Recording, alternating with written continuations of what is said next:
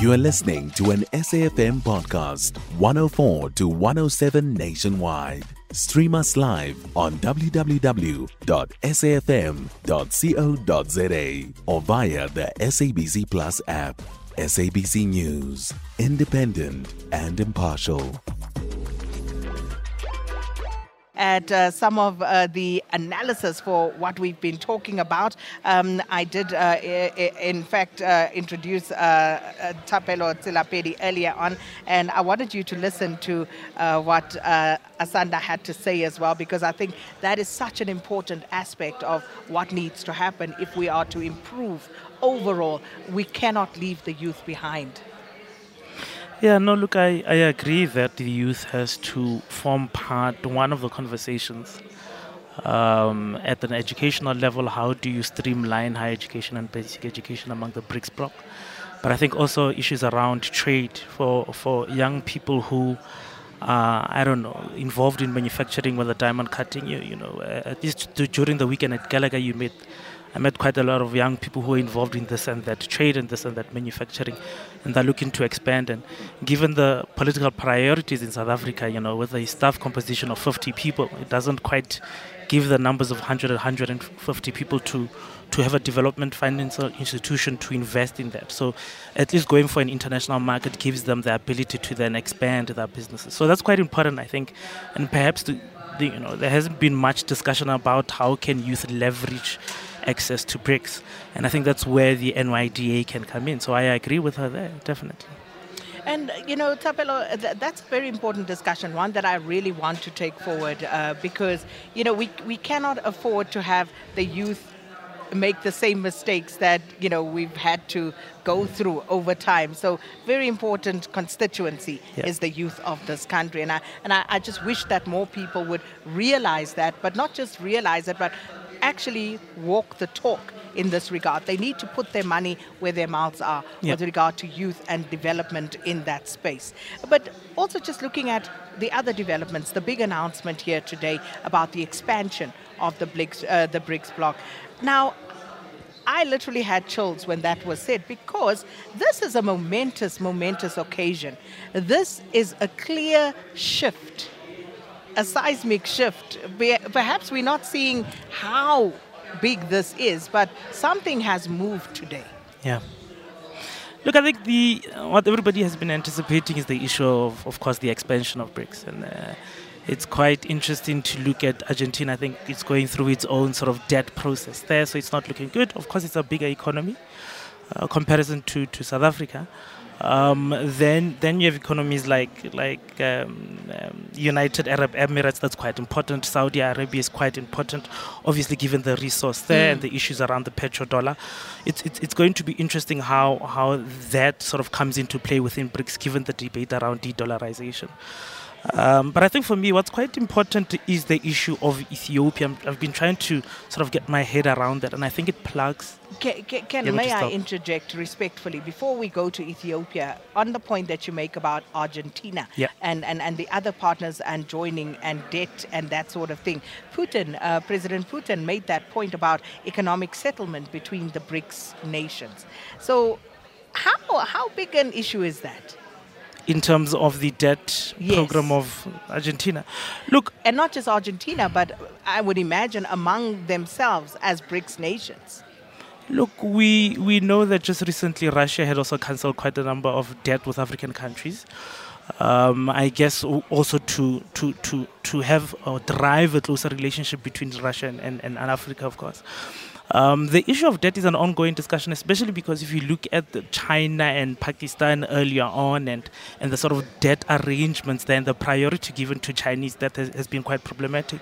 So there's a need, of course, to plug China into international conversations around how do we manage debt.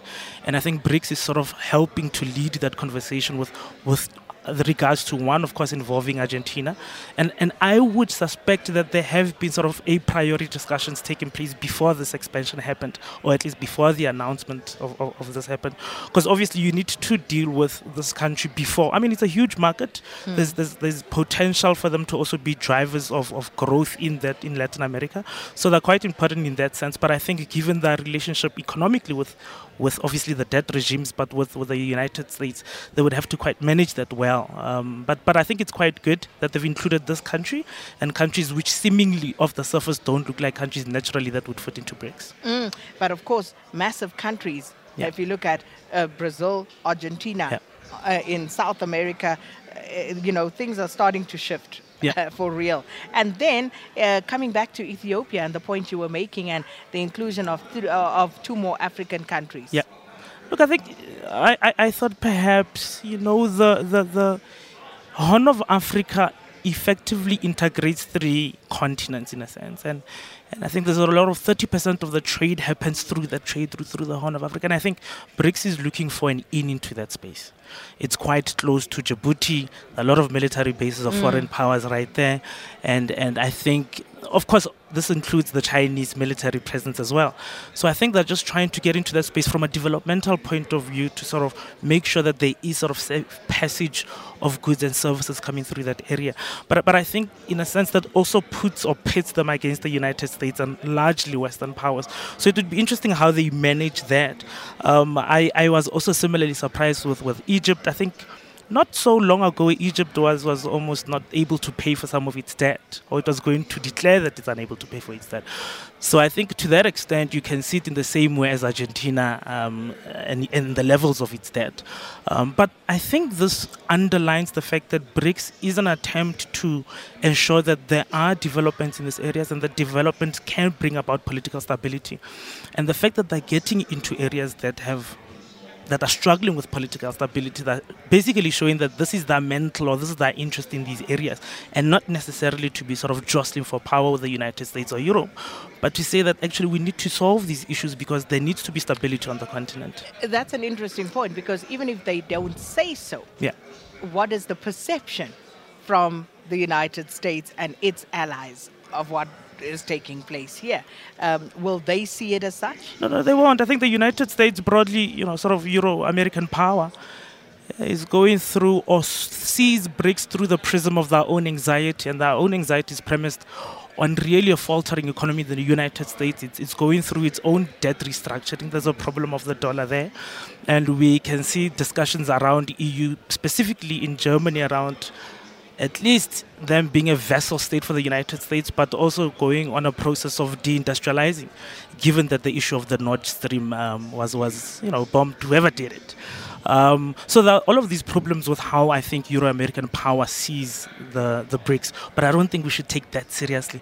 I think BRICS has been able to prove itself as, as a developmental engine around the world. It's been able to settle, at least in the Middle East, issues around peace, or at least to, to restart stable conversations among political elites in that area. So I think that's quite important for us to look at.